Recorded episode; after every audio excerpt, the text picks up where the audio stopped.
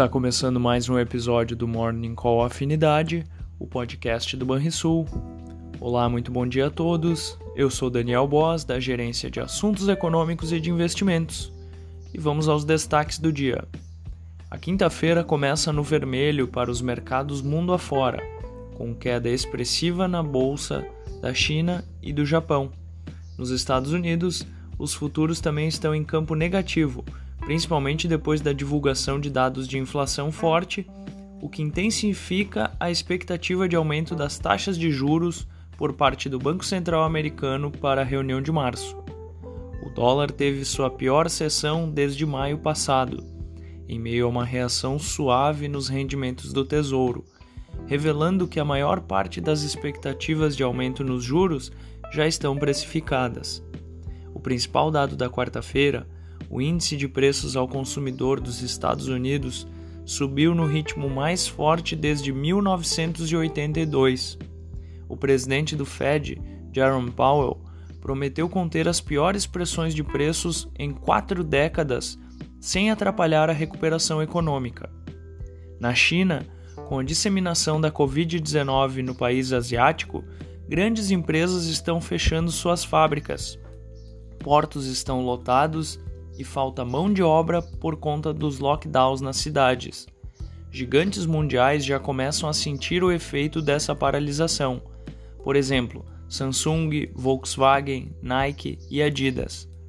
As incorporadoras chinesas permanecem no radar, uma vez que teremos expressivos montantes de dívidas com vencimento nesta semana.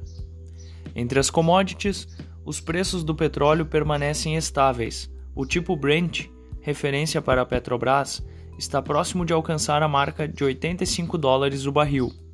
Já o minério de ferro perde cerca de 3% na sua cotação no mercado de Singapura, cotado a pouco mais de 127 dólares. Na bolsa de Dalian, por sua vez, a commodity é negociada por 114 dólares. No Brasil, o quadro não é muito diferente do visto no resto do mundo os novos casos de Covid-19 vão se multiplicando e pressionando o sistema de saúde a, a, ter um desabastecimento nos estoques de exames.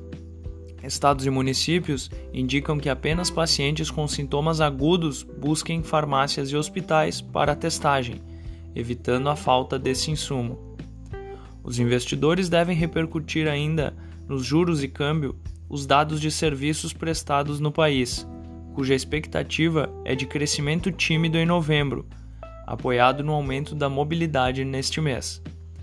Ontem, após o recuo do dólar pelo segundo dia seguido, as taxas curtas e longas cederam e a curva de juros manteve a precificação de um aumento de 150 pontos base da Selic em fevereiro, e já mostra a aposta quase que unânime do ritmo de aperto em março para 100 pontos base.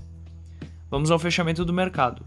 Como dito, o dólar teve queda de 0,77% a R$ 5,53. O Ibovespa teve novo avanço de 1,84% desta vez, aos 105.686 pontos. Já o S&P 500 teve avanço de 0,28% aos 4.726 pontos.